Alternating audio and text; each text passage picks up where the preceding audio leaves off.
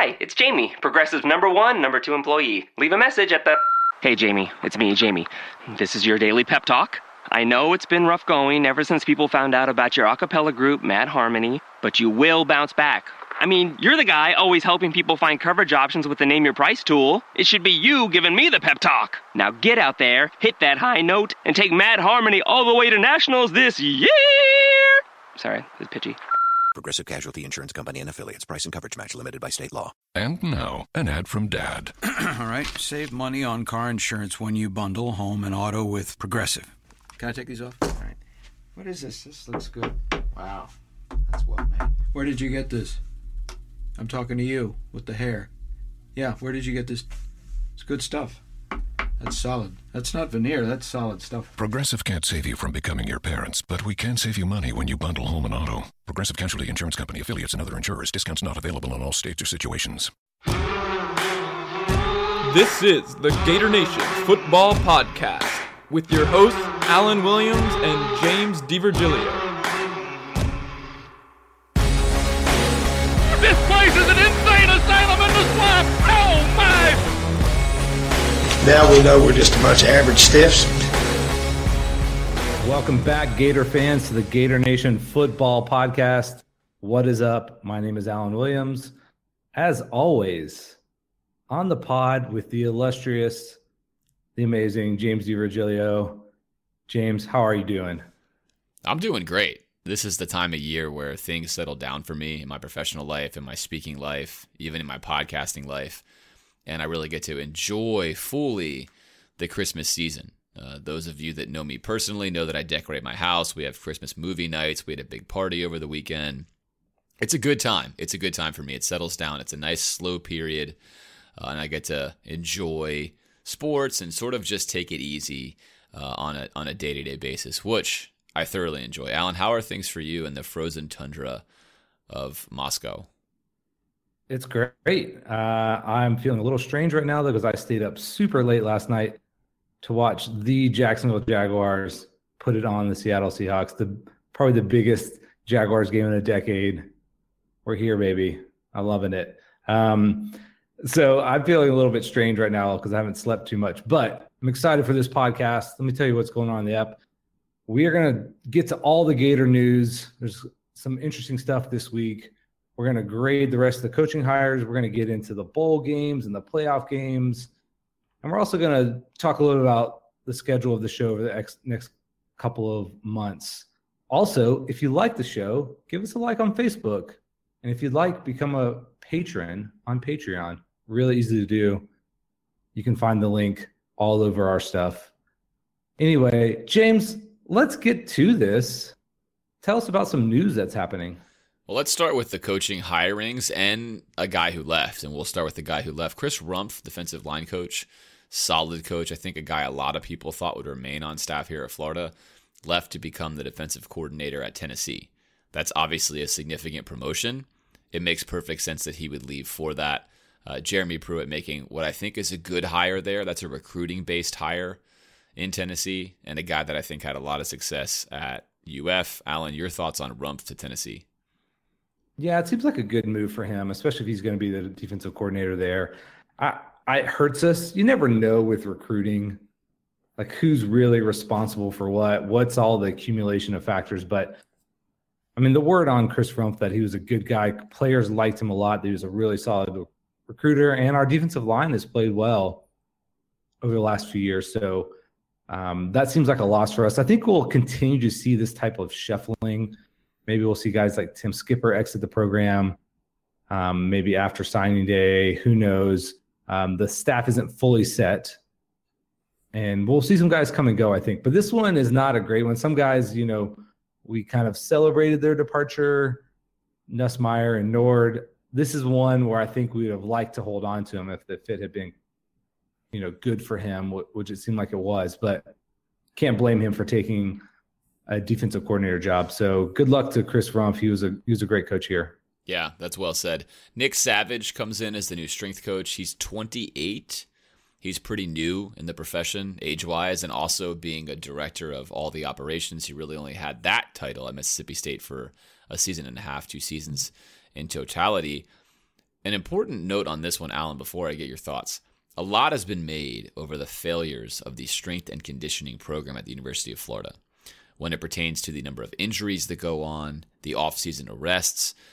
Nick Savage is a guy who I believe Dan Mullen and others believe is an excellent babysitter. And I'm using that term literally. Uh, my friends who have played college football, they almost unanimously say that the strength coach has to be a babysitter for these athletes. He's the one that's closest to the players. He's the one that needs to befriend them and get to know what's going on in their lives. And essentially, he has to be good at creating a rah rah atmosphere where in the offseason and in the downtime, these kids still want to excel. I think Nick Savage is that guy. As far as his strength protocols, uh, I didn't have time to do a deep dive on research. I do plan on commenting on that later, but it wasn't easy to find out what essential exercise theories or strength training theories he subscribes to. But it does not look like he subscribes to uh, Jeff Dillman's Olympic lifting, which was much ballyhooed uh, for the amount of injuries that caused. And, and I don't think that's going to be the case. So I think you're finding a guy that, that did an excellent job at Mississippi State by all accounts of being that rah rah babysitter guy. He's been at Ohio State with Urban. He's followed the Dan Mullen Urban Meyer tree perfectly, and he should fit into the mold of the strength coach that was here when Urban was here, who was very well liked uh, with regards to how well he babysat the athletes. Of course, Alan, look how that turned out at the end, right? We sort of had like a broken quote unquote program. So take what you will with this, but I think a lot of Gator fans are happy that there's just somebody different here from a different mindset. What are your thoughts on Nick Savage? Well, let me start with the name. Nick Savage is an excellent strength coach name. I don't think we can do better than that. So on that, I'm just giving an A plus. But you're right; it, he's really young. But I do think it speaks volumes for him that this isn't a, a really speculative hire from Dan Mullen. That he had him last year, so he took a chance on him as a young guy and was impressed enough that he brought him on to UF. I mean, you could hire a lot of different guys to come to UF.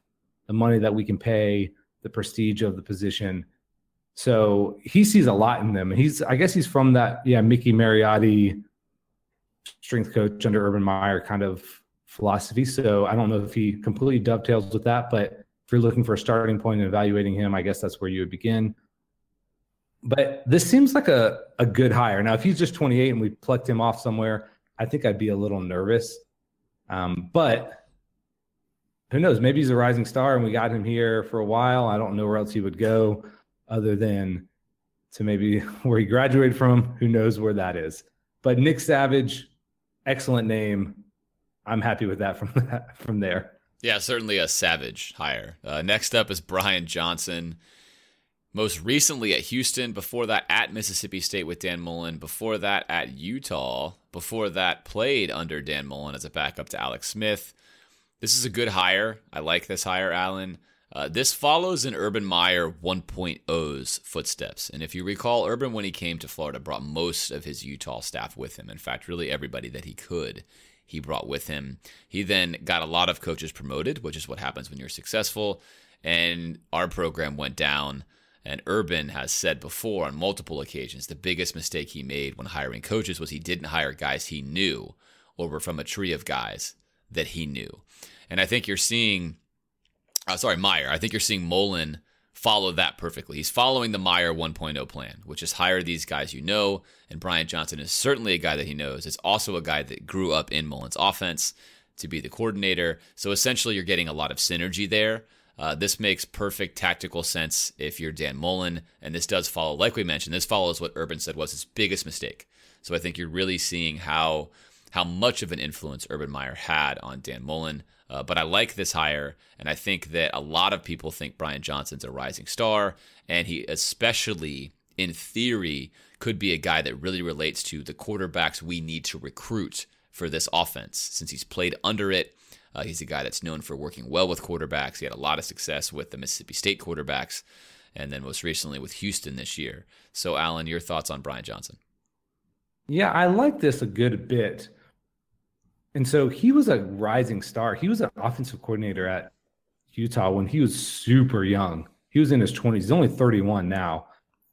And he went, he left Utah after they had a kind of a, a few rough seasons when they joined the Pac 12. Overall, their talent level wasn't up to the Pac 12 standards. You know, went back with Dan Mullen at Mississippi State, was at Houston, I think, for only one year here, and kind of an up and down season a little bit under you know Major Applewhite, and kind of leaving. It's a little bit of a demotion in a sense, um, but maybe not in that. I don't know if there is a real offensive coordinator at the University of Florida because Dan Mullen calls the plays. He's his own OC, much like Spurrier was. Now he's got guys like Hevesy and Gonzales, and I, I guess now Brian Johnson to help him and create a game, game plan, coach the offense, coach the individual positions.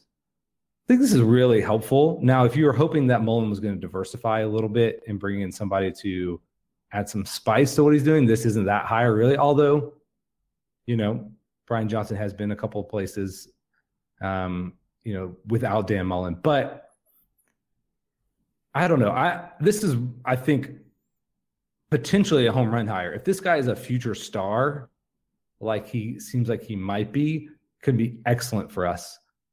Um, but yeah, I, I, was maybe hoping for a little more diversity, but that's just one way of looking at it. The other way, like you said, is very tactical, bringing guys you trust, bringing guys who know your system that you know are going to do a good job. And this guy is still really young with a lot of room to grow. Yeah, it's funny, Alan. I think you're you're highlighting for me the dichotomy and the frustration that I will continually have with this regime. On one hand, I will praise it by saying they're going to be true to the system.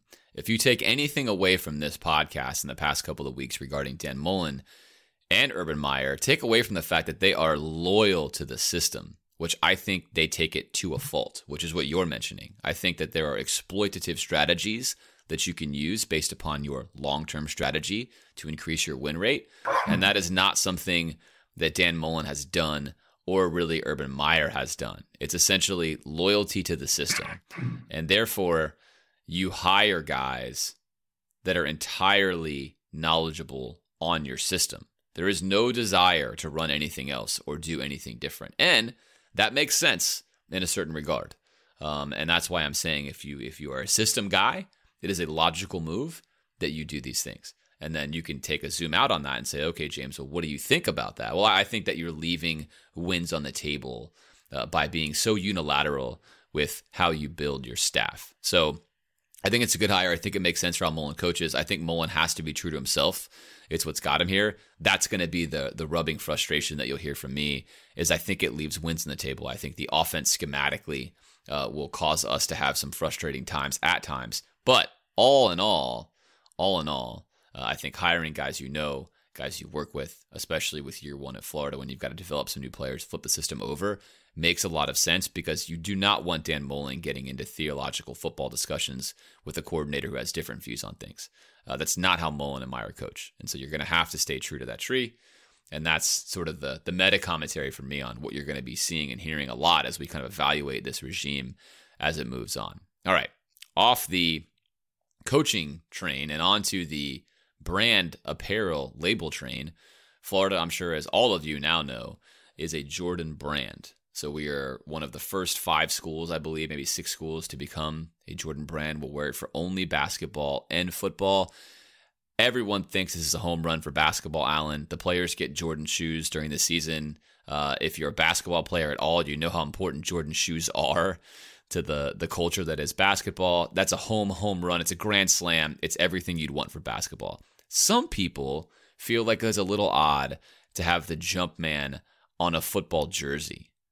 Your thoughts on on that, Alan? Is it weird to see a basketball logo, guy dunking a ball on your football jersey? No, um, maybe slightly, but if it wasn't such an iconic image, and Jordan, you know, implies success and domination, and I, well, one thing I like most about this is is its scarcity that there's only a few schools who are on this. You know, North Carolina famously, and when Michigan switched over, I, w- I got to admit I was a little bit jealous. Um, I like the brand. I think it's going to be good for us. It sets us apart a little bit. There's a ton of Nike schools, and so Jordan brand is unique, but also has the power of Nike behind it. Uh, and I'm a uniform guy. I like watching out what we do with our uniforms, what tweaks we make, how we look. Um, and so this for me is like kind of an interesting point. I hopefully we'll continue to have the kind of classic uniform look. I don't want to be like the flashiest kids at the table, you know, I didn't love our swamp green uniforms. So, I mean, Michigan looked great in their Jordan uniforms. I think this will be great for us. And it gives us, yeah, just a little bit of an edge potentially, or it means nothing and who cares. Uh, but I don't think it hurts us in any way. And potentially, like I said, sets us apart from other people that we're recruiting against. And, you know, there's so much that goes on with these backdoor shoe deals. And you see it over in college basketball. Sometimes it's more important than you think it is um, with these shoe deals and how much money is kicked around here. But I like it for Florida right now, at least. Yeah, we certainly know Dan Mullen likes it since he goes recruiting with khaki pants on and his Jordans. I don't know about the khaki pants and Jordans. I think we can improve Dan Mullen's street style. yeah. But uh, he seems to think it's a big deal. All right. Sadly, James Robinson's career, our second highest rated recruit last year, a guy we took near the end, six four, really athletic NFL bodied receiver. His career is over due to a heart condition that they spent a lot of time evaluating. They spent the entire season evaluating it that's a tough blow for him. I can't really imagine what it must be like to be in his body with his skill set, projecting a certain way in your life. And this is a guy that had some off the field problems, by the way, especially with marijuana. But you kind of had a chance, at least in your mind, that you could do something, and that's where your identity is. And so to be an 18 or 19 year old guy and and now be dealt this blow, that, that's tough times for him, I think. Yeah, that is rough. Feel for the kid a ton. Um, had a chance here to really accomplish some significant things, get his life on track. You know, we took him despite some difficulty. McElwain really went to bat for him. And man, it's tough. I, I feel for him. It's, you know, of no fault of his own. And this happens in recruiting, you know, guys leave, guys get hurt, guys aren't able to play, whatever it is. So this is to your point, take as many of these guys as you can, recruit the best you can. Because some guys, this stuff happens.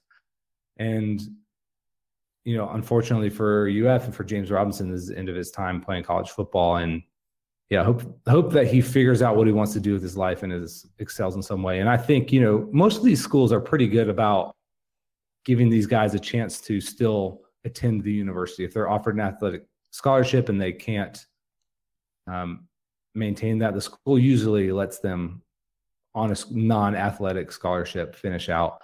Um, there's a guy Nolan Kelleher who's finishing up um, who was a Muschamp recruit. And so this this type of thing, hopefully, if he wants to do, he'll still have a chance at a great education, if not a shot at playing football.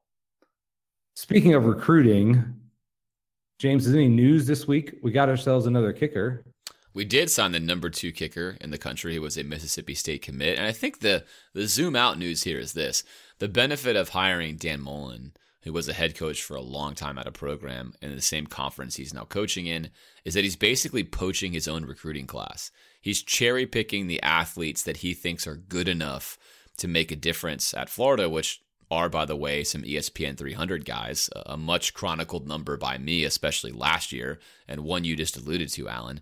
He's doing that, and that that's helpful. We don't know anything yet about outside of his Mississippi State connections, what he's done. It's been too early but we know that he's hitting the ground running. And the reason we keep bringing this up is there's three position groups we should be focusing on, and we have other needs outside of these. But if you want to measure year one Dan Mullen's success, you're going to look at quarterback, offensive line, linebacker. Those are our three biggest needs. And if Dan Mullen is an extraordinary recruiter, he lands a couple of those guys.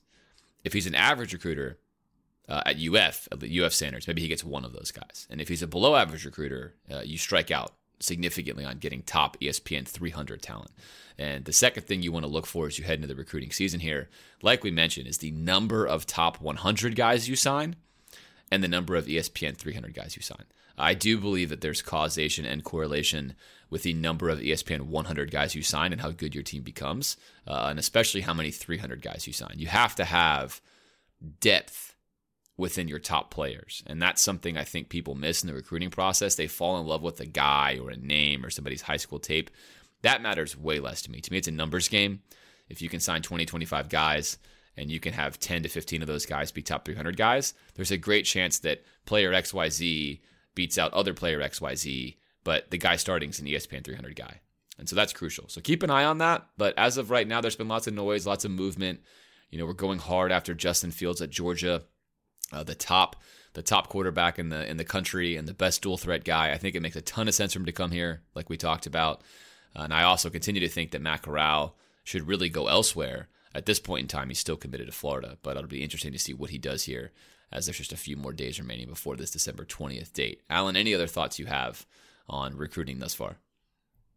Yeah, I don't know how much we'll get to talk about recruiting before this December date. Um, this is we've mentioned this several times, but this is a unique moment all of college football history, really, that they have this early signing day, kind of a split national signing day. So recruits are allowed to sign, I think, between the 20th and the 22nd. Then that window closes, and then there's the next national signing day, which I think is February 7th or 8th or something like that. And this is a new challenge. And so I could see, you know, we're going to have some guys, I'm sure, sign on the 20th. But the temptation for a lot of people, I think, will to be hit the panic button on what this class is potentially lacking, whether it's linebacker, whether it's offensive lineman. You know, we've got to give the staff some leeway here. Nobody else has ever had to come in as a new coach and sign guys within a couple of weeks in December. Now they've had to do that probably in January, but this is a new beast. And so uh, just because we don't sign guys doesn't mean we won't now. The lack of relationship that these guys are coming in with with these recruits is puts them behind the eight ball. And so if you look at the classes of first year Florida coaches, um, it's usually been in the high teens, mid teens kind of a thing. So if we land somewhere there, that's probably good. And then the second year is really where you want to see it blow up. And, you know, Muschamp, Meyer, Zook all had top, top classes their second year. And you expect that from a, a high profile, good recruiter. And we'll see if Mullen be able to accomplish that. Now he's got to address some needs, like we mentioned with offensive line, linebacker, quarterback, of course. But again, don't hit the panic button yet um, let this play out. It's going to be a lot of like craziness. If you don't follow recruiting, it gets kooky, and who knows what this next couple weeks is going to be like. But I think he's already got some quality guys coming in if they stay committed. And I personally, James, I'm going to go the opposite of you. Of course, I would love to see a Justin Fields come in, but I would think Matt Corral, if we can get him, we need to take him. And not that you want to like lie to him and say like, "Oh, you're a perfect fit. This is the best ever." But if he wants to come here, he's a good enough athlete and a good enough quarterback that he can make it work. And I think he'd be the best guy on our roster. And so you go from there. And I, I don't think you can turn a guy down like that. I think it's he's too big of a prospect, too big of a player. And let's come in and see if we can make it work. Oh yeah, I don't think we turn him down. I think he should turn us down. But you know, it's just it's tough. It's tough, tough, tough in this system. You kind of have to have that guy, which we talked about a lot on a previous episode. All right, let's take a look at the rest of the coaching hires that occurred last week. There were several notable ones. We'll start first with the worst school in the entire country. Of course, I'm talking about Florida State. They hire Willie Taggart from Oregon. We had talked about him at the Florida job, essentially as a candidate for us. We chose not to hire him uh, I had mentioned during that Florida job talk that I did not think he would leave Oregon after a year. Uh, I was wrong about that. Of course, last week you heard on this very podcast before it happened that Willie Taggart was going to be the guy at Florida State. This seems like a good hire for Florida State relative to who they could have had because if you think for a second, who else were they going to hire if they didn't get Willie Taggart? There's probably a large question mark there. However, Willie Taggart, as chronicled on this show, has a lot of question marks on his own, including a losing record as a head coach, as well as several other things that I think don't necessarily show me a path that anyone else has taken to become elite. He is tabbed as a great recruiter. There was an article that came out in SEC Country, uh, I believe yesterday, uh, which would have been Sunday, Sunday evening, uh, Monday morning. They came out and talked about essentially how maybe Willie Taggart is actually overrated as a recruiter and that there's XYZ reason as to why. That seems to be something we're going to figure out in the next year or two at Florida State. Florida State does well when they typically recruit at an elite level. Some people think Taggart is expected to do that. Only time will tell. As far as the hire goes, Alan, I want to get your grade for what you think Florida State has in Willie Taggart. How do you grade this hire? I'm going to say B. I think he's a guy who has some upside in terms of, you know, recruiting. He's still developing as a coach. He's turned around some programs, which is different skill set than managing at the highest level. Um, you know, Florida State always recruits well, and so I don't know that it's not like you know he's been a great head coach somewhere and he the recruiting needs to up uh, you know its quotient i don't know. This this hire to me doesn't scare me. Now because they've already been recruiting well and we've been losing to them i guess but um, i'm not fearful of them with taggart. Maybe i could be wrong. Like you said it was definitely the best hire they could make or the most sensible hire they can make. Made the most sense. But it's not something that I'm quaking about. Um, I think Jimbo Fisher still at Florida State, you know, without some of the distractions is, you know, a more daunting proposition. So maybe Willie Taggart will prove me wrong, but it feels like kind of a mediocre hire for them. But I'll up the grade a little bit considering its circumstance and how late in the game it took place. Yeah, that's the interesting part. Is as a Gator fan, I feel like this is great. Willie Taggart's completely average according to his resume. He's had some nice rebuilds. He's had some questionable results uh, outside of those. He is a guy maybe on the rise. He's a Florida guy. He's got a lot of connections, so there's a lot of stuff there to be concerned with. But you don't win at this elite level as a recruiter. You win as a great recruiter and a great, as you mentioned, Alan, CEO, head coach, and administrator. I think Taggart is significantly lacking in those areas. This is a big leap of faith for him to come into a program like Florida State with the expectations that they will have, having only two coaches in the past 40 something years. Jimbo, who I have admittedly said a million times is an excellent football coach.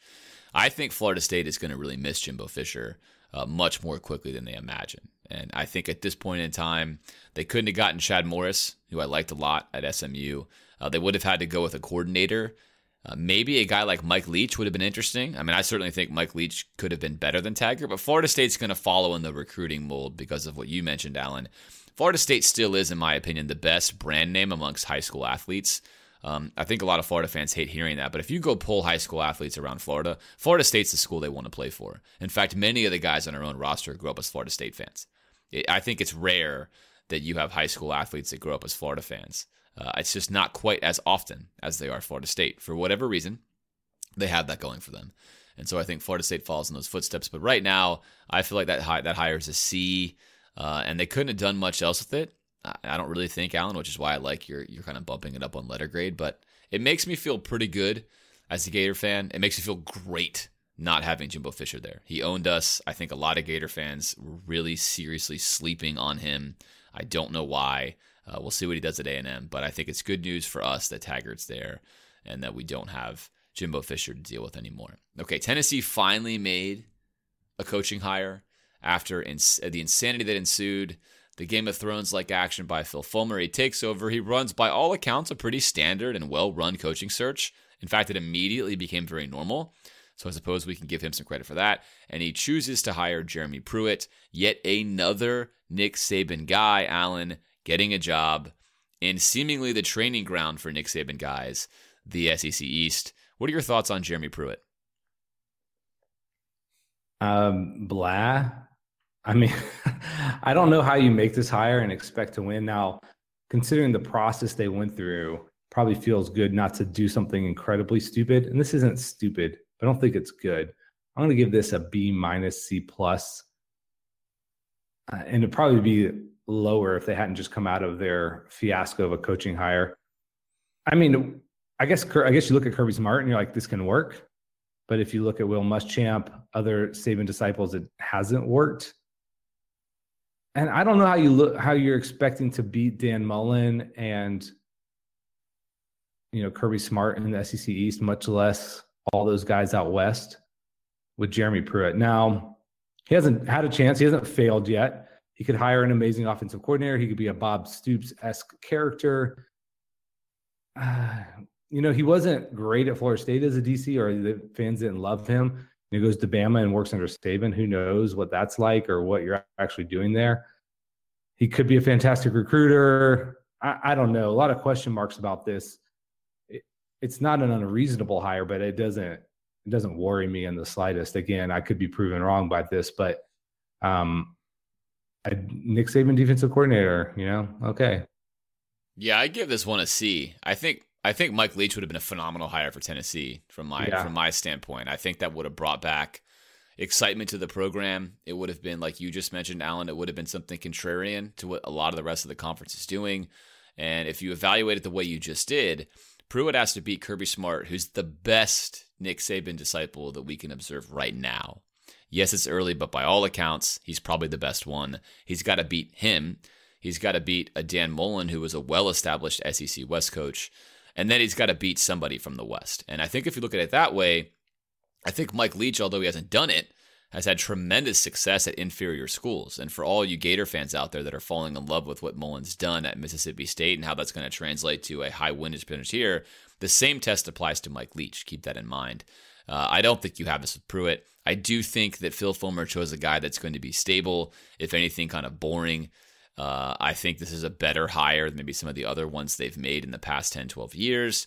But all in all, this is a blah hire. They didn't make a splash. I think when they started the hiring search, they wanted to make a splash. And in kind of reality, Alan, doesn't Pruitt sort of feel like the the Schiano without maybe some of the some of the baggage behind him? I mean, they're kind of similar guys, aren't they? Yeah. Yeah, a little bit. I mean, Schiano is known to be like hated by everybody. So I don't know if Pruitt has that baggage. He doesn't have the Penn State stuff on him. So in that he's younger. So that's an upgrade from that situation. And Leach, while a really interesting guy, I don't know if he would have been the best fit for Tennessee culturally. So maybe they dodged a bullet. I mean, I could see Leach hating the culture of Knoxville and the Tennessee program. So maybe that's a good thing that didn't happen. But that would have been an interesting hire. This is not an interesting hire. It may turn out to be a really great one. This could be an excellent hire, and he could going to dominate, but that's not what I'm projecting. Yeah, it doesn't seem like that. All right, and here's the guy that we chronicled that we liked. Uh, this is a guy that Chris Doering loved. Chris Doering was campaigning openly for this guy to get the Florida job when it first opened. Arkansas hires Chad Morris. What do you think about this one? I like it a lot. I think this is the best guy out there that they could hire. And Arkansas is interesting. I think it's a better job than people get it credit for, but you have to recruit Texas. And Chad Morris knows how to recruit Texas. He's a lifelong Texas guy, former high school coach. That's where he's going to make his money. And so this seems to make a lot of sense for them. Uh, he's an offensive guy. He's going to do some interesting things there, I think.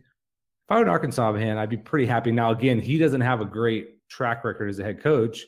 He's only really been at SMU, he had to do a big rebuild, but they were a quality team this year. I think he's an up and coming guy, although he's not as young as you might think he is with his level of experience. Um, good job by them. Uh, we'll see. This could be a, a bust and they could just be mediocre, but I like the move for them. I'm going to give this hire an A plus for them. And I want to put this caveat back on with the hiring. This doesn't mean that Chad Morris is going to be successful. This means given Arkansas's resources, the situation that they were dealt, the cards that they had in their hand, did they get the best guy they could? Yes, they did. That's all you can ask for. And then I think, you know, in James's world, you give that guy three years.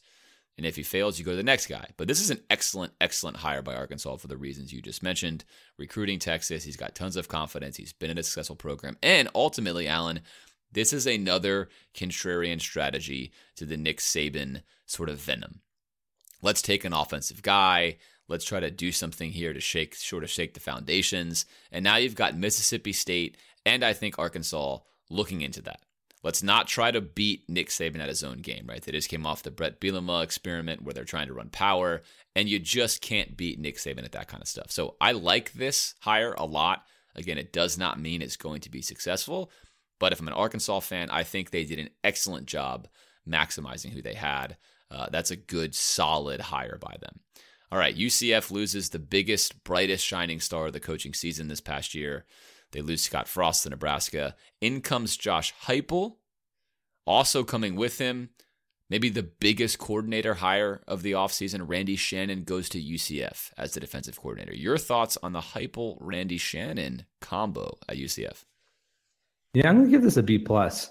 I think they had a moment here to hire a really high, like high profile for them guy but this is a good hire. This is a solid move. Um, I think that he can be successful there. Now he's a Midwest guy. He played at Oklahoma, you know, won there, worked as for Bob Stoops as an OC. That didn't work out. Was at Missouri and really saw that offense this year do exceptionally well by the end of the year. I think Randy Shannon at UCF, a lot of recruiting ties. So that's why that hire was probably really important, is that he knows the state of Florida so well. I think this could be good for them. I mean, really, what do you have to lose? I would rather take a chance on a young and up and coming guy, but thought they had the chance to maybe hire somebody like a Kevin Sumlin or something like that. Now I don't know if that was in the cards or not because they're peaking as a program right now, seemingly. But this could be great for them. Uh, I like it. Yeah, I'm going to give it a B minus, and there's two reasons why. One, Josh Heupel does not run even remotely the same offense that you saw with Scott Frost. So you've got a you've got to transition there. On the flip side, I think UCF recognized the fastest way for them to be recognized is to win with offense. The style with which they played won a lot of people over. Heupel does run an exciting style. In fact, Heupel does a lot of, like we chronicled on this podcast, two on oneing safeties down the field, which I like a lot, which is the reason Missouri had so much success against Georgia in that game this past year. So I like a lot of the stuff he does, but I wonder, Alan, if they wouldn't have been better served digging deeper into that Chip Kelly tree, the spread option uh, passing tree. Again, I say spread option here. It is based on Chip Kelly's spread option, but Scott Frost modified it a lot to run a lot of downfield passes, a lot of let's try to score on you right away mentality. And so I think they went with the marriage of Heupel likes to score right away as well, which is the scheme that, of course, you all know I love. And they went with that, uh, even though Heupel's running game in sort of that scenario it tends to be a little bit different than Scott Frost. So I like the hire. I think it shows that UCF is proving to be like maybe a launching pad to the bigger programs. And you can get a guy like Heupel who's well regarded despite his failed stint at Oklahoma. Uh, but Randy Shannon, I think, is the big key here. The fact that Heupel was able to pull Randy Shannon, who is a solid defensive coordinator, who's obviously a big name, a guy that can recruit Florida, is, is a solid combo by UCF as an administration to make those things happen. I like that package uh, in its entirety. We'll see how well it works in the field. All right, Oregon. Last hire we're going to look at Oregon and Mario Cristobal. This is a guy who was like a just a white hot supernova at one point in time in 2009 and 10, and then kind of disappeared as FIU faded, where he was the head coach, and has sort of been off a lot of people's radar for a while. Alan, he was at Oregon this year. They promote him. We know Dwayne Johnson, aka The Rock, loves this hire. What do you think about this hire? I'm gonna give it a B. It seems like a good move for Oregon at the moment. They don't tend to make the splashiest hires. Willie Taggart was a big move for them. You know, it, it probably is going to be fine. I guess that was what I would say. He probably deserves another chance at being a head coach. He's worked with a lot of successful people, including Saban. You know, now experience with that Oregon brand. He can recruit well I think is one of his main appeals, especially in Florida, which Oregon has to do. There's no talent in Oregon, so you need a guy who's recruiting forward. And he's been with the program at least for a year, understands the place. The players seem to like him. I don't know who they were going to hire at this point in the process that was going to move the needle for me. And you know, hopefully they didn't give him a ton of money with a giant buyout. So if it doesn't work out, they can reset the thing. But seems like a pretty solid move for right now. Yeah, I like a B plus in this one for the reasons you just mentioned. I think that you keep a guy that was in the program, you keep the momentum that's going, you probably attempt to hold on to your fifth ranked recruiting class. Now they're going to fall back as the bigger schools sign more players, but that's a historically high level right now. Maybe they'll be slightly above their their levels in the past. And you give a guy a second shot, and he's a Florida recruiter, like you mentioned. So you're kind of saying, hey, if we can't have Taggart, let's get a guy that's similar to him. Uh, and kind of see if this profile continues. I like their their big strategy from from the zoom out mode. I see what they're doing. I think that's a good way to attempt to win at Oregon. Uh, whether or not it works is one thing, but I understand what they're trying to do, and I think that's wise for where they are. I think that's smart. I think that Oregon is relevant in the state of Florida because of the Nike campus. So I like I like what they're doing. I think that's wise. I think that's a I think in general, you know, I don't know who they else could have gotten like you mentioned, but I like the tactics that are being employed there. Okay, James, let's circle back around to something that we talked about last week. A lot of discussion here on the pod about Dan Mullen's offense. And you're maybe I wouldn't say disdain for it. Maybe some would say that, uh, but your dislike of its, I think, certain aspects of it and some of the philosophy, some of the tactics. Now, part of it that you don't like is some of the passing concepts. So, let's say you get a chance to talk to Dan Mullen and you say, Dan, why don't we try out some of this stuff? Have you ever thought about this? and I'm sure he has. But what would you like to tell him? What kind of downfield passing do you want to see? You know, maybe 20 yards and plus. What would make you happy if we showed up in the spring game and we're doing all this kind of stuff um, that maybe looks a little different than Dan's traditionally done? That would be quite the enjoyable conversation. And I would obviously tape it and put it on the podcast. But uh, I think that I want to reorient some of you to to what downfield passing means. And I got a few questions on yardage numbers and are we trying to throw enough goes per game? And that's actually not really what I'm talking about. And I did highlight this last week, but it's a lot to unwrap. So let me just base one, theory one, passing game Dan Mullen could employ, but currently chooses not to is to instead of two on oneing a linebacker or a cornerback, which is what his current system does. So what I mean by two on one, I mean you you create a formation and you create a play design that essentially makes a linebacker or a cornerback be two on one. He has two routes coming at him. He's got a running back out of the backfield coming at him and a receiver running a hitch, and he must choose one. The quarterback will then throw the ball to the other one. The stated goal, like we mentioned on last week's pod, is to gain three to four yards, maybe four, or four plus yards per play. Okay. The opposite to that is to two on oneing a safety or downfield two on ones. Same scenario create a formation, create a play design, and now you're going to send maybe a receiver and a receiver, a receiver and tight end, even a receiver and a running back, and you were going to try to make the safety decide do I cover the post and the go? Do I cover the dig in the corner? And how do I handle that? And now you are attempting to score touchdowns. So essentially, when a team puts themselves in a bad position, when they declare we are not going to let you run the ball, you say, okay, we're going to try to score a touchdown. It's not necessarily about just throwing the ball down the field because I want to throw the ball down the field. It's about attacking aggressively. Let's call it for like maximum pain on the opposing team, right? Okay, you're going to do this we're going to inflict max damage on you. This is the haymaker shot that we're going to take. And yes, that's a slightly lower percentage than hitting the quick jab, but if I hit the haymaker, I can knock you out. And if I do it enough and I create a good enough downfield offense, then I have enough situations where enough haymakers land per game, and that results in more touchdowns. So it's not a situation of I want to see receivers run more goes and I want us to drop back and just throw these bombs. It's much more philosophical with regards to how the offense attacks. Now, of course, Dan Mullen is very, very aware of these different concepts. I can assure you this. Uh, he prefers what we consider to be more of the low risk strategy, the less variance in the offense strategy.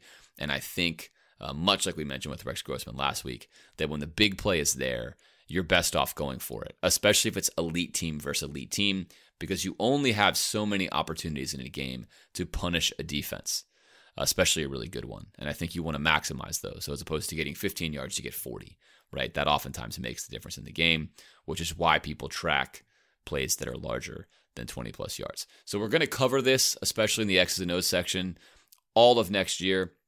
But I wanted to get you guys thinking about these concepts as you head into bowl season, as you watch other offenses roll, to really kind of understand in the football world, in the spread offense world. Those are your two main philosophical sticking points. You have coaches that want to be downfield two on ones, and you have coaches that want to be what you would consider to be attacking the flats based two on ones, linebackers and corners in the flats. Dan Mullen is in that category. I prefer to be in a different spot entirely with that. So that's a little bit more. Hopefully that that connects more of the dots on maybe why I don't like uh, how we attack a defense with our pass. Now, Alan, here's the guy who attacked the defense with passes really well this year. He won the Heisman on Saturday.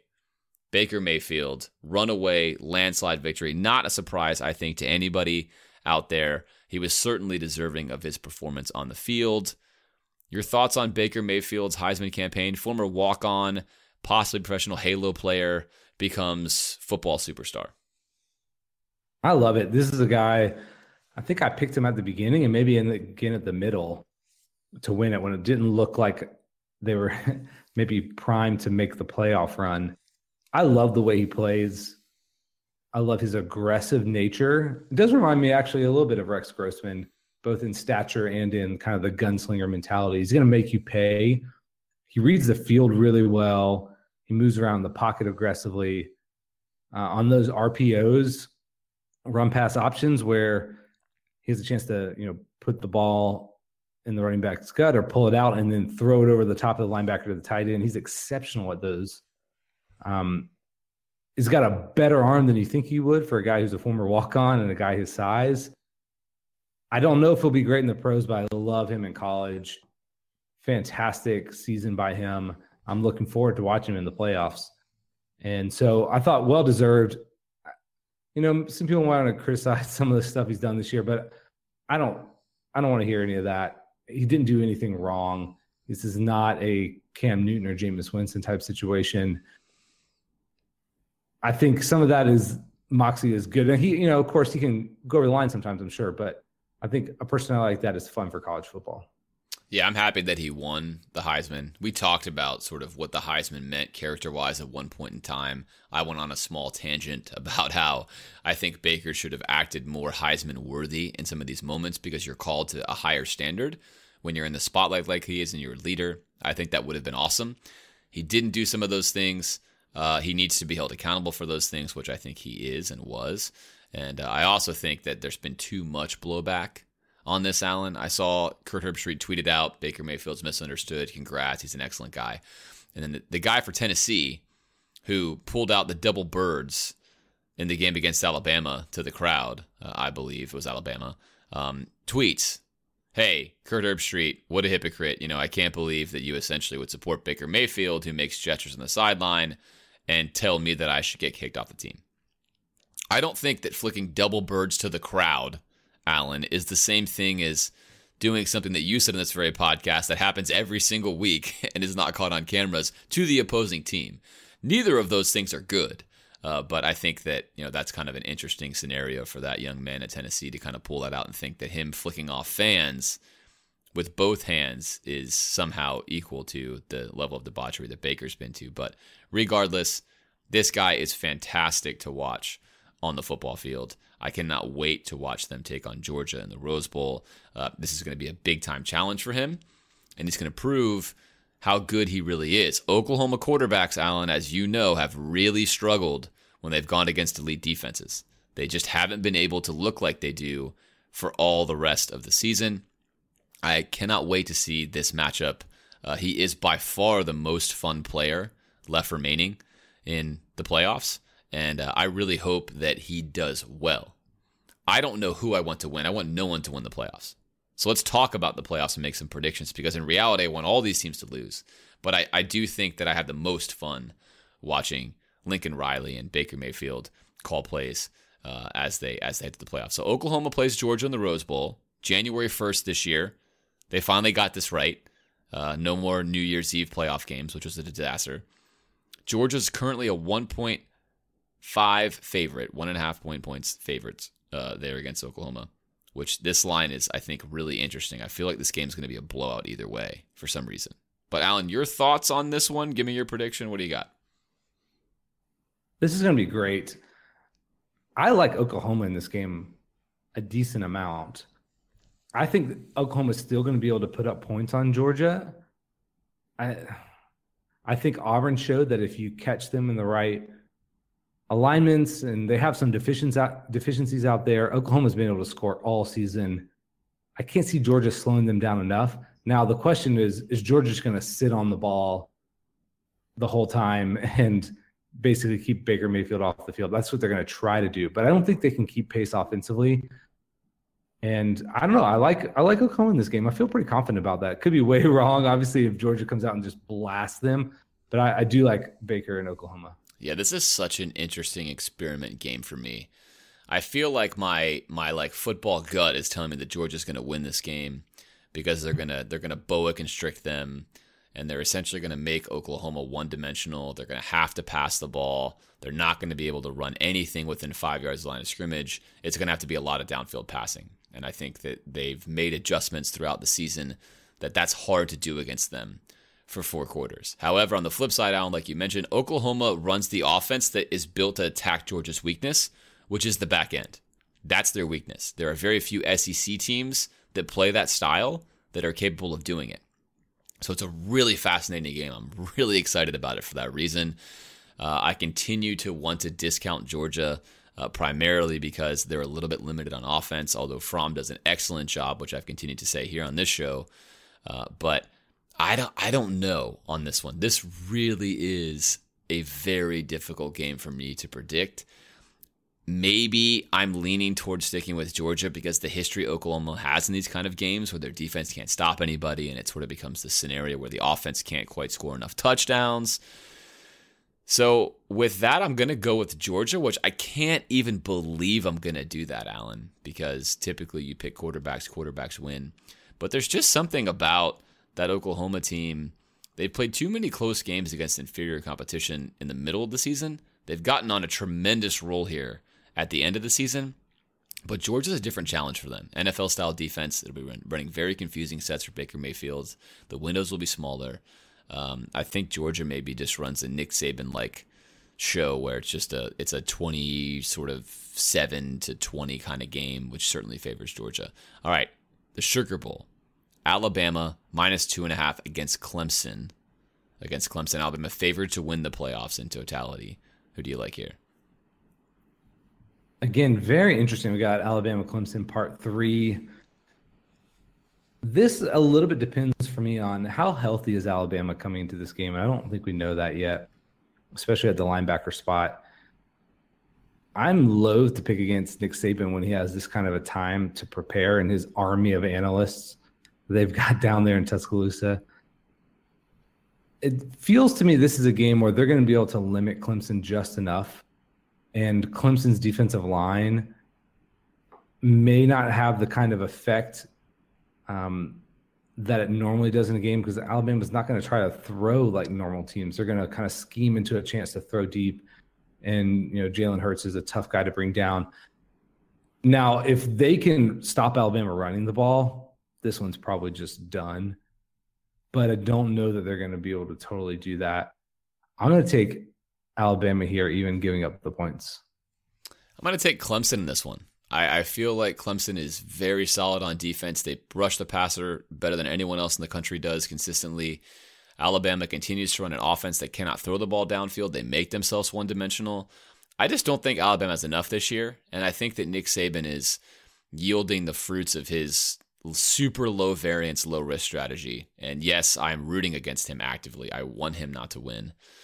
And as I heard you talk about Alabama, Alan, I decided that I can't go against my heart and I've got to pick Oklahoma to beat Georgia because I really want Oklahoma Clemson to be the final. I uh, that's what I want. I'm conflicted, but I want it. So I'm going to make a late switch. I'm going to go Oklahoma Clemson in the championship. And Alan, since you and I may not, due to scheduling conflicts, be able to get on the air before, do we want to pick our national championship game now, or do we want to hedge our bets and wait? Let's hedge it and wait. All right. So with that, Alan, you're going to walk us through the remaining bowl games that do not have national championship implications. Okay, some fun ones here. We'll start with the rest of the New Year's Six. Ohio State, a seven point favorite against USC in the Cotton Bowl. I like Ohio State in this game. This feels like a game that Urban Meyer wins convincingly over a USC team that uh, ended the year feisty, but I think Ohio State has something to prove. And when Urban Meyer has that behind him against a team that doesn't play great defense, he typically wins by a lot. Yeah, young team in Ohio State, I think is going to continue to get better uh, through the break here. USC is interesting. If they can move the ball against this Ohio State defense, I think they could win in a shootout. The points is a little bit scary for me because this game I think will be kind of close, but I'm going to take Ohio State as well. Penn State only a two point favorite against Washington in the Fiesta Bowl. This line really surprises me. I feel like Penn State's going to win this game by like three touchdowns. Uh, so I'm taking Penn State in a convincing win in the Fiesta Bowl over Washington.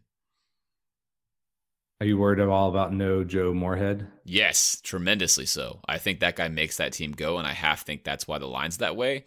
But at this point in time, that team can can run the offense at least at an 80 85% level without Joe Moorhead on their own.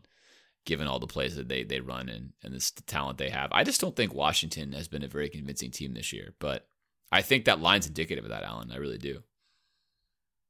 Yeah, I'm going to take Penn State as well. Washington hasn't shown the kind of offensive firepower. Penn State's a good team. I mean, they're in another kind of world. They're in the playoff in you know with some slightly different factors, and I think could be you know put up a fight against anybody in the country. So again, that feels low to me too, which maybe means Washington's going to win. All right, Wisconsin favored by six and a half going into Miami and playing Miami in the Orange Bowl. Yeah, is this disappointing for Miami to play in the stadium they always play in? I think so. I think as a college kid, maybe you want to travel around. Bowl week is fun. You get to go to events, you get to eat all this fun food. I think maybe being where you live is not as fun, but the flip side is your whole family gets to watch you play. I guess in a bowl game. I like Wisconsin a lot here. I think Miami is fraudulent. I think they've been exposed. I think the game plan is out there to beat them. And I think Wisconsin plays extremely disciplined and sound football, which is the exact kind of football that Miami is not capable of beating. Yeah, Miami has, you know, of course, slightly better athletes than Wisconsin, but the way that you know Miami got manhandled by that Clemson team is just does not leave a, a good taste in your mouth. I would not be surprised if Miami won this game.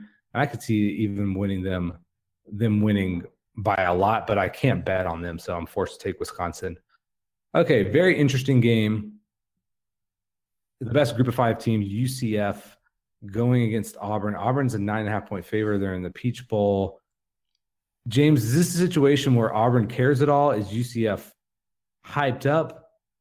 They have they don't have their coach. What what plays out more for you here, the motivation factor or the no Scott Frost factor? This is the most exciting game for me outside of the Oklahoma Georgia game. It, it UCF is going to be on an absolute mission to prove that they can play with the big boys, and Auburn doesn't care. I have chronicled this every year of my podcasting life and most of my adult life that these big teams don't care. Auburn would rather have the season end. Their players don't want to play in this bowl game. They're disappointed. They're frustrated. They don't care. They're certainly not going to get up to play UCF, no matter what the coaches say, because that's just not the way that it works. Now, UCF missing its main leader is going to be wanting to prove that they're more than just Scott Frost. Uh, that's how that goes. So, really fascinating storylines here. I don't have a single clue what to make of this one. Auburn is vastly superior athletically, just vastly superior. But emotion in college football is a significant, significant thing. I really, Alan, don't have a single clue how this can go. my history tells me you pick motivation, but motivation without your coach tends not to work out well. So I suppose I lean towards a freshly minted Gus Malzahn, feeling good about his contract, feeling good about his life, wanting to put the little guy in his proper place. Uh, but that's only because I do feel like a lot of wind out of UCF sales have been taken out with Scott Frost. Whether or not they can overcome that, I don't know. But I guess I'll lean towards Auburn, but this one is really exciting for me to watch. Very uncomfortable for me to pick. This is a super hard game to play. I would not touch this if I was a better. Uh, what do you have here, Alan? Yeah, I feel very similar to you. Usually, I just like to look at the motivation uh, in general, and because that will tell you a lot. I mean, famously, Alabama loses these games where they're huge favorites and they just don't care. Auburn's defense has played with a lot of pride all year, and they have an excellent defensive line that I think could give UCF a ton of trouble. I could just see them in the backfield all day. And the way that Auburn plays offense, it's not super complicated, you know. And so I could see them winning by a lot. I could also see UCF just being so juiced that Auburn's like, oh, well, I guess we're going to lose this one. And again, it's not always the effort on the field, it's the effort put into the preparation to get there. Did you show up in shape for the game? Because the, the guys are going to try once they're on the field, but you know, did they care in the previous few weeks? But too much uncertainty for me with UCF right now. Auburn's elite defense, I think, is going to really give UCF some problems. So I'm going to take Auburn even with that kind of large line of nine and a half points. Okay, the rest of the games, or these aren't all of them. We're not going to run through all of them, but maybe our chair picked a few favorites here. Notre Dame LSU, Citrus Bowl, no line on this one yet. Who do you got? I can't believe LSU finished the way they did. It truly is. They were dead. It's truly shocking, but those coordinators have earned every single cent of their paycheck. Notre Dame, bewildering team, up and down, left and right, sideways, can't get a read on them. Notre Dame, I feel like, should be better than this edition of LSU, but they've had too many head scratching results. Uh, it seems like LSU is going to ride out a lot of momentum this year and quietly finish with a what a double digit win season, right? I mean that that blows my mind, but I'm going to take LSU over Notre Dame in this one, which I really can't even believe I'm saying that. An Ed Orgeron led team, but that's more to the praise of of Matt Canada and Dave Aranda than it is to Ed. Yeah, that's that's interesting point there. I mean, after losing to Troy, would you ever have thought LSU would be in this situation? I certainly would not have bet on that. Kind of found their way, and this is it feels like a Notre Dame team that they could handle. So I'm going to take LSU in this game. I wouldn't be surprised if Notre Dame won it, but doesn't feel all that compelling to me in terms of like I don't really think whoever's going to win this game is going to be awesome, but they will get a bump in next year's poll.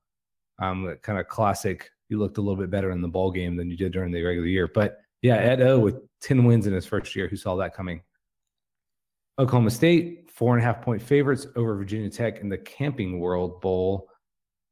Can Fuente shut down Gundy? This is a fun game. I like this matchup. Oklahoma State should win this game, but I think the line reflects the fact that Mike Gundy's teams are inherently unpredictable, especially against teams that play really sound football like Virginia Tech does. Uh, and that's a testament to Fuente's ability to coach his guys at year two already, where Gundy's been at Oklahoma State for you know a decade. Uh, but I like Oklahoma State in this game. I think the matchup favors them. I think that they should be able to to win by more than four and a half here. Now I'm going to look at motivation here, and VTech Vatex feels like maybe they're a little more up for this game than Oklahoma State is. So I'm going to take uh, old Justin here. Maybe you can pull off a little bit of an upset. TCU favored by two and a half against Stanford in the Alamo Bowl. TCU gets obliterated by Oklahoma. It really kind of finishes the season on a low note. Stanford, on the other hand, I think is playing their best football. They're playing in Texas. I don't know how much that really matters for this bowl game, but I, am going to say Stanford has the more motivation behind this one. I think they're getting better. I think they're stepping into next year where they're going to be a good team.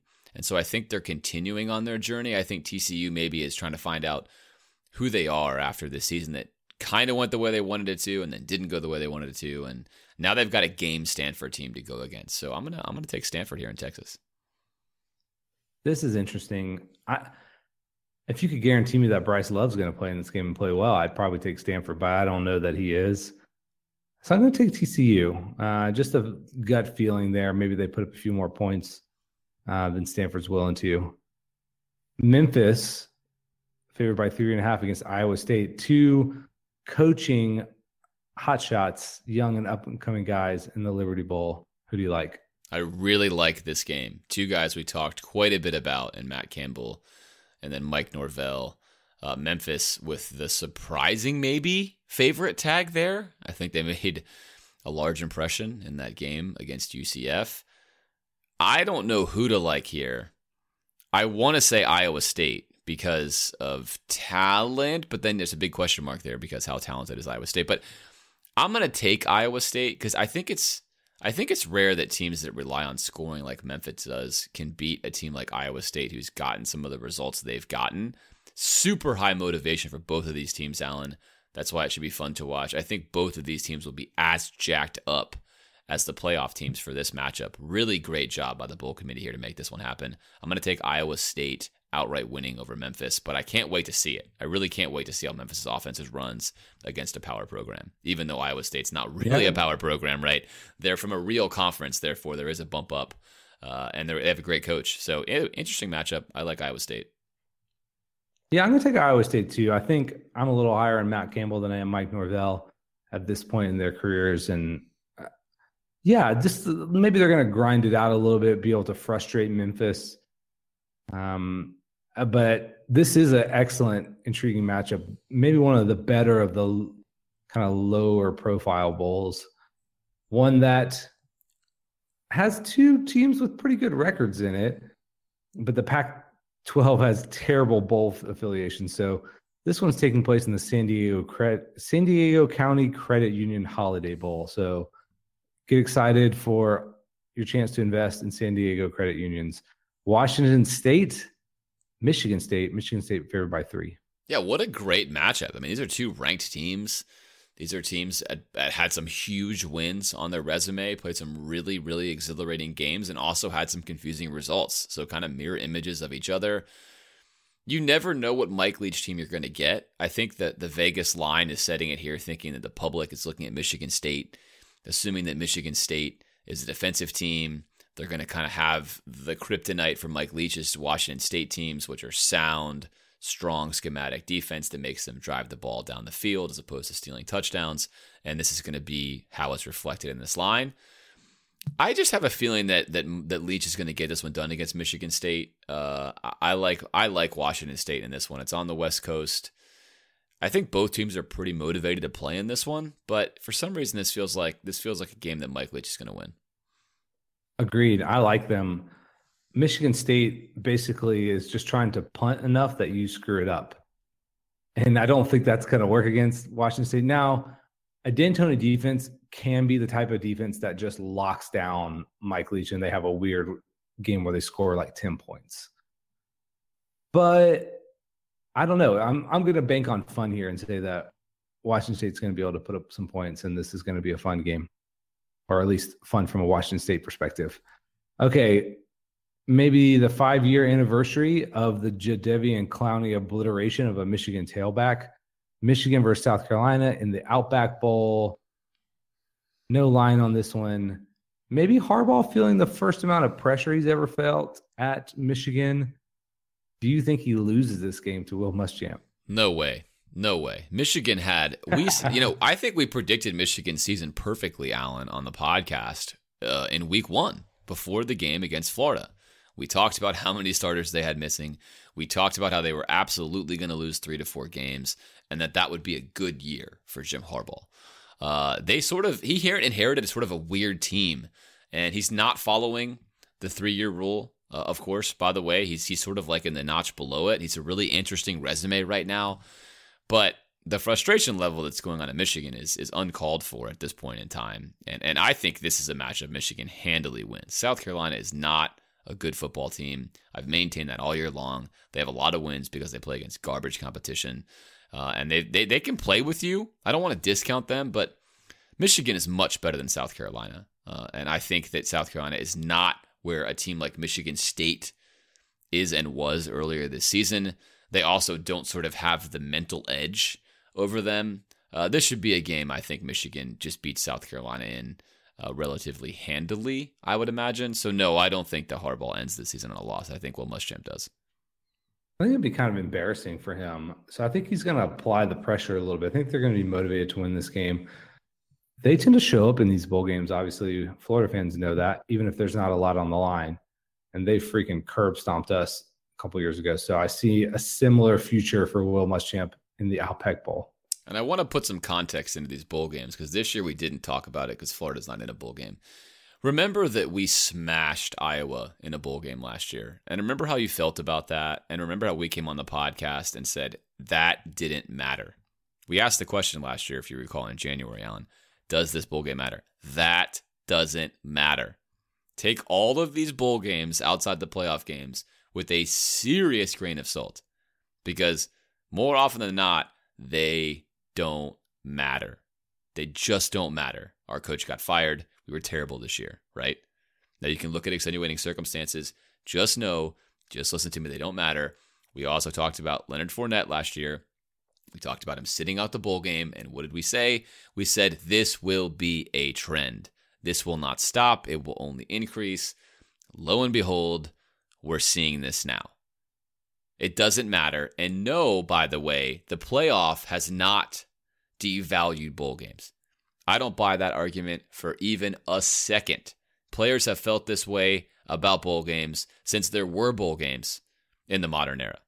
All right. They just don't care about these mediocre bowl games. It's not something they really care about. Coaches use them to prepare their younger rosters for the future season.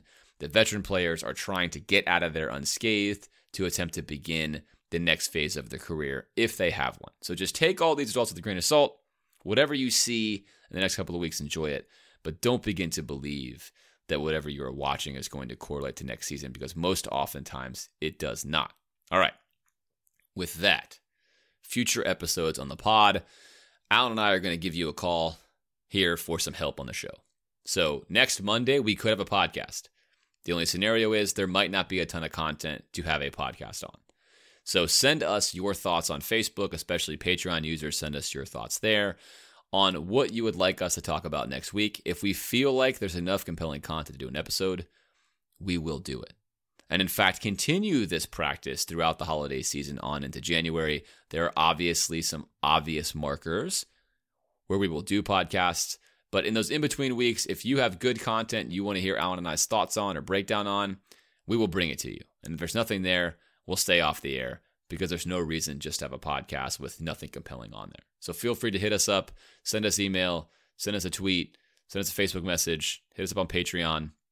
Any one of those methods will work. And then we'll be able to get the content that you guys love and enjoy. All right, lastly, Alan, let's do a little bit of Gator B ball talk. Fascinating, fascinating week of Gator basketball. We lose three in a row. We squeak out a win against Cincinnati. I want to ask you, Alan, I've got my own thoughts on this. I want to ask you, what is wrong with the Gator basketball team? That's a great question. I think there's a lot of moving pieces in this, and I would I don't know if you can put your finger on one thing. I did not watch the Loyola Chicago game because I found out that we lost and I couldn't handle it. I was going to watch it on replay and then looking for the game. Somehow I saw a video, which normally doesn't happen. And I was like, nope, not going to do it. I can't handle that.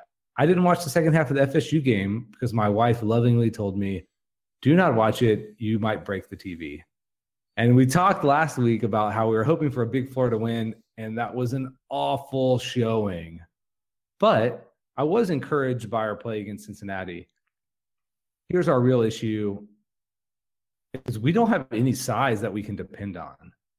And maybe that's not always the most important thing, but we're really struggling defensively against teams with size. Now, John Egbunu will help a lot if we get him back. That'll slide guys into maybe some more natural positions. And when we don't shoot well, we don't really know what to do. And for me, it's probably that plus the play of KeVaughn Allen. He's a guy that we want to rely on and he's just struggling.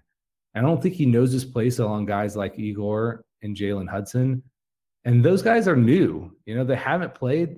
Different guys are getting big minutes. And I don't know that we have the same kind of defensive, I don't want to say intensity, but the same kind of consistency and dedication to the details that last year's team had. So, combination of size, KeVaughn struggles, and maybe fitting in some new places defensively and guys struggling. Those are all things that are certainly hampering the Gator basketball team. And there's a laundry list of things that are affecting us. But let me start with the catalyst. The catalyst is a man in North Carolina named Mike Krzyzewski, who, with nine and a half minutes left against our own Gators, stumbled upon, because he's one of the greatest coaches ever, a tactic and strategy that has neutralized our basketball team ever since. And I'll tell you what it is. Mike Krzyzewski in that game displayed a mixture of a 2 3 zone followed by some man to man, split basically in half. Half your defense is going to be zone, then you're going to run half your minutes in man. And you're going to sort of use momentum dictate when you do that. Secondly, you are always going to have all five defenders back and you are not going to let us transition. It is going to be a half court basketball game in its entirety. If those two things occur, we're in trouble. Florida State took that strategy put on film by Mike Krzyzewski and executed it perfectly against us. They had all five guys back on nearly every single possession. They rebounded the basketball extremely well. They played a lot of 2 3 zone. Now, playing a 2 3 zone against us, Alan, shouldn't even make any sense given how many shooters that we have. But teams are able to overplay those shooting lanes because they have zero fear, with what you mentioned, Alan, that we have anyone that can score the basketball within five or six feet of the hoop. So they can extend it out, play hyper aggressive, and deny our shooters some obvious shots. Lastly, if there is an Achilles heel to Mike White, Alan, in my opinion, it's his lack of half court offense. It's his lack of half court offense. Florida does not run a lot of sets. We do not run a lot of set plays. And in fact, we barely even have what you would consider to be a well developed half court offensive play at all. An offensive play for Mike White's team might be as simple as a high ball screen, and that's the whole play. Go take and take a shot, which is extremely frustrating when teams are making you play in the half court. Couple all of that with our team's inability to play good defense and get weak side rebounds, which lead to transition opportunities you get the perfect storm that was the past week. Now the win against Cincinnati was was much needed, but it was the yeah. same exact game that we played against Florida State and Loyola. We were more committed on the defensive end.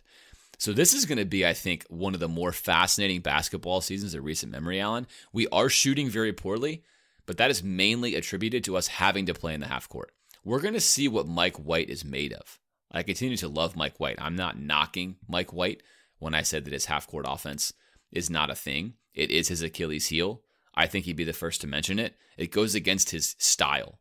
But he's going to have to find something here. We're going to have to execute in the half court better than we are because I can assure you that every single team we play is going to attempt to enact that kind of strategy. Now, lastly, on this, Alan, before I ask you about whether or not we're going to get it back, Florida State, Loyola, and Cincinnati, Alan, were three of the better teams in the country at employing such a strategy against us. There are not very many teams that are disciplined enough on defense to have all five guys back with the commitment to rebounding those three teams had. Both Loyola and Florida State are top 10 in transition defense, and Cincinnati's top 25 in a wide variety of defensive categories. So we did sort of run into this weird perfect storm where teams were able to play this Krzyzewski strategy, if you will, on us, and we had no answer for it. We get a nice long time off before we come back. We've got to figure something out in the half court, though, because Egbunu does not come back until mid to late January. He will not be settled into the lineup until the end of February, which is tournament time. We're going to have to figure out how to score in the half court because if you let us transition, Alan, we will light the scoreboard up. But if you don't, we seem to be a totally different team. It's really remarkable given that we were averaging 100 points a game and now we have a hard time breaking 60. All right, with that, Alan, Justin Sight said on this very podcast that he thought we'd be a Final Four team before the season started. He said we'd have some really frustrating losses and the team would play lost at times. All those things have been true. Do you think this team still has what it takes to get to the Final Four, or are you feeling a little bit less confident now that we can be as good as maybe we thought we were? Yes. Now, I think I was riding the high a little bit from that PK 80 tournament where I thought we won, but despite the fact that we weren't playing at our peak. Uh, this week has showed our deficiencies, and you're right. I mean, if you want to talk about rugged, rough up the game, just beat you to a pulp teams, it's Florida State and Cincinnati. And so I was encouraged that we showed up against Cincinnati and played with some more test, toughness and resilience. And I thought, you know, Mike White making a a very smart tactical change in the second half, late in the second half, where basically was posting up Chris Chiozza on the wing, getting him into the lane, and letting stuff happen. I thought that was brilliant. At first, I was like, what are we doing? But it was perfect against what they were trying to do to us. And so I'm, you know, not that he's going to have a great half court set, so we're not going to be like Wisconsin or whatever, but I think he is tactically smart enough to make things happen can he get these guys playing at a high enough level? I think that it's there. I could see a a future, especially if we can get Keystone playing a little bit better. Koulechov, if, if guys can not all be playing shooting terribly at the same time, I think we'll be okay. And now predicting a tournament run is always difficult. You know, saying that we're a Final Four team is hard to say. I, I would rather predict like a seed line. Um, are we capable of getting a two or three seed? And I still think we are. I think we can get into conference play. And even though the SEC is tougher this year. I think we can win a lot of games. I think we're going to blow a lot of people out if we're hot. And I still think we're capable of that. I think we're going to be a dangerous team tournament time. And I wouldn't be surprised, even at right this moment, if we ended up in the final four. Now, I'm not predicting that, I think this team is still capable of that. What about you? Yeah, we've got a ton of variance right now. And and that's what you're alluding to. And you've got a guy like Three-Gore who hasn't quite proven to me that he can play against the elite competition. I think his game can, and I think he's a hard enough worker to get there, but he's definitely not used to this closeout speed of defenders that we've played against. And and you can see that affects how he he takes his shots, how he drives to the hole. He'll find himself. That's why basketball is great. It's a long season. And you, I think, hit the nail on the head, Alan. Chris Chiozza is a supremely good creator in transition, but in the half court, he's been struggling. It's not his fault. Because we do not have a big and we do not run complicated action, Chiozza can break down his man, but he immediately, Alan, gets help side defense coming out of the lane, especially if he's starting at the top of the key. The brilliant tactical shift you just mentioned was by putting him on the wing, it makes it much harder to help side defend because there are a lot more passing options when you're attacking from the wing than when you're attacking from the top of the key with the way that teams can totally ignore underneath presence. I think you're highlighting some of the things Mike White's going to have to stumble upon until we have a guy like Egbunu. Now, look, Egbunu's not going to be an NBA player, but having anyone down there who can command respect one on one in a rebounding situation, who can at least score with some threat, will open the lanes back up. And I think, Alan, that's the key to this team. If we are able to have open driving lanes and we can kick, there's not a single team in the country we cannot beat. But if you are able to play help side defense and deny deny those wing passes and deny some of those kicks that Chiozza is so good at making, we are super one dimensional. So I think this team's got a large ceiling and it's got a very, very, very low, maybe even floor because we've saw that, right? We can play poorly. Yeah. But all in all, I, so I, I believe in this team. Yeah, I believe in this team. I'm with you. I think this team can get there. I think Mike White will keep tinkering. I think we have all the pieces that we need to score. I think we'll get them playing better defense. Uh, I think this team can make a lot of noise come later on. And I and that win against Cincinnati, I thought, as gritty and ugly as it was, showed a lot about Mike White's ability to coach. I mean, don't take that for granted. That was a really excellent way for this team to win because it was so outside how we should be winning. And that says a lot about how this team can play and why they could be dangerous. And I would like to see us get to a position with the development of some of these guys where we could maybe bring Jalen Hudson off the bench where he's just lighting up second units and we're not relying on him to defend at an elite level because he's not doing that yet. And there's too often his guys floating past him. And I love the way he plays um, on offense and he takes some bad shots. And please, somebody showed DeAundre Ballard that he's allowed to pass the ball. That kid chucks it up as soon as he touches every time, and it's gone in more than I thought it would. Um, but yeah, Mike White's got to get a handle on him because uh, we're going to need him to play minutes because he's a big guy. So there's some there's some stuff that could happen. I, I'm not riding high like I was. We basically should have beaten Duke, which is the number one team in the country. And if you can do that, if you can beat Duke, you can beat anybody. So I could see another deep run. I'm still hopeful, hoping to see some development from this team as we get into conference play. Yeah, enjoy enjoy this season. This is going to be a fun season to evaluate the coach. We will keep coming at you with some of these breakdowns, especially when there there's evidence like there was last week of what's going on on film. You know, we love that. Basketball's a much simpler X's and O sports than football is, but you've seen some of that cat and mouse game already occurring, and it will continue to occur as we move forward. All right, with that, we're going to put a cap on episode 16 of the Gator Nation Football Podcast. We certainly hope you enjoyed this episode. We hope you enjoyed this next week in December take in the Christmas music or the holiday festivities uh, wherever you are across the country. And as always, Alan and I certainly appreciate you listening. We love doing the show for you guys. And uh, we will be back potentially next Monday, depending on the content we get. But if not, we'll be back with you soon. You can stay tuned to our Twitter feed, our Facebook feed, or on Patreon, and we'll let you know when we will be back with you. Have a great one, and we'll see you soon.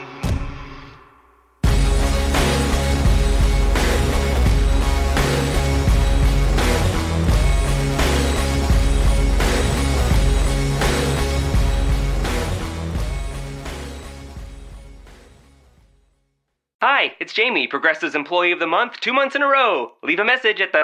Hi, Jamie. It's me, Jamie. I just had a new idea for our song about the Name Your Price tool. So when it's like, tell us what you want to pay, hey, hey, hey, and the trombone goes, blah, blah, blah, and you say, we'll help you find coverage options to fit your budget. Then we just all do finger snaps while a choir goes, statements coming at ya, statements coming at ya. Yes? No? Maybe? Anyway, see your practice tonight. I got new lyrics for the rap break. Progressive Casualty Insurance Company and affiliates. Price and coverage match limited by state law. Let's say you just bought a house. Bad news is, you're one step closer to becoming your parents.